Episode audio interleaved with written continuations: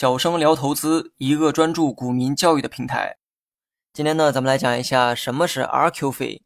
RQ 费和 Q 费一看呢就是孪生兄弟，因为二者啊只有一个字母的差别。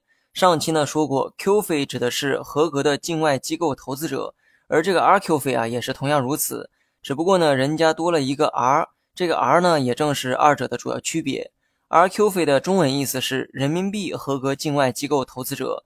字母 R 呢，代表的正是 RMB，也就是人民币的意思。RQ 费呢，同样啊，也是一种机制，一种允许境外的投资者来投资 A 股的机制。既然这个老外呢要来投资 A 股，最不能缺的当然是钱。众所周知哈，老外花的呢主要是美元。别问为什么哈，问了就是你的无知。开个玩笑哈，因为美元呢是通用货币，也是国际上主要的结算货币，所以这个老外即便他不是美国人。他大概率呢也是用美元啊来投资 A 股，不过咱们的这个 A 股呢流通的是人民币，所以投资 A 股自然也得用人民币才行。所以呢，境外的投资者啊需要把这个美元呢先兑换成人民币，然后呢去投资 A 股。不打算投资的时候啊，就把这个人民币再换回美元。那么刚才说的这套方法呢，主要啊是用于这个 QF 机构，也就是合格的境外机构投资者，他们投资 A 股的方式就是刚才所讲的那样。而 RQ 费机构就不太一样了，主要区别呢就在于这个货币。通过 RQ 费这种渠道来投资 A 股，必须用境外的人民币直接来投资。那么在这里呢，补充一个知识点：人民币不止在境内流通，境外呢也有人民币。而这些境外的人民币啊，有一个专业的叫法，叫做离岸人民币。如果境外投资者通过 RQ 费渠道来买 A 股，他们呢就必须先募集境外的人民币。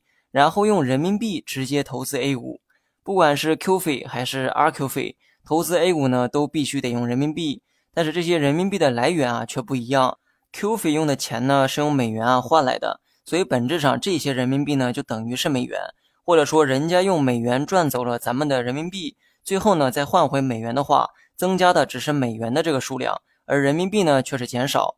但 RQ 费是直接用人民币来投资 A 股。赚钱亏钱用的也都是人民币，但是呢，却可以盘活境外人民币的流动性，提高了人民币的国际地位和影响力。而且，RQ 费机构投资 A 股的时候，他也得找一个中介机构，就像我们炒股的时候啊，也得通过证券公司一样，他们呢也得找一个证券公司或者是基金管理公司，通过这些中介机构来投资 A 股。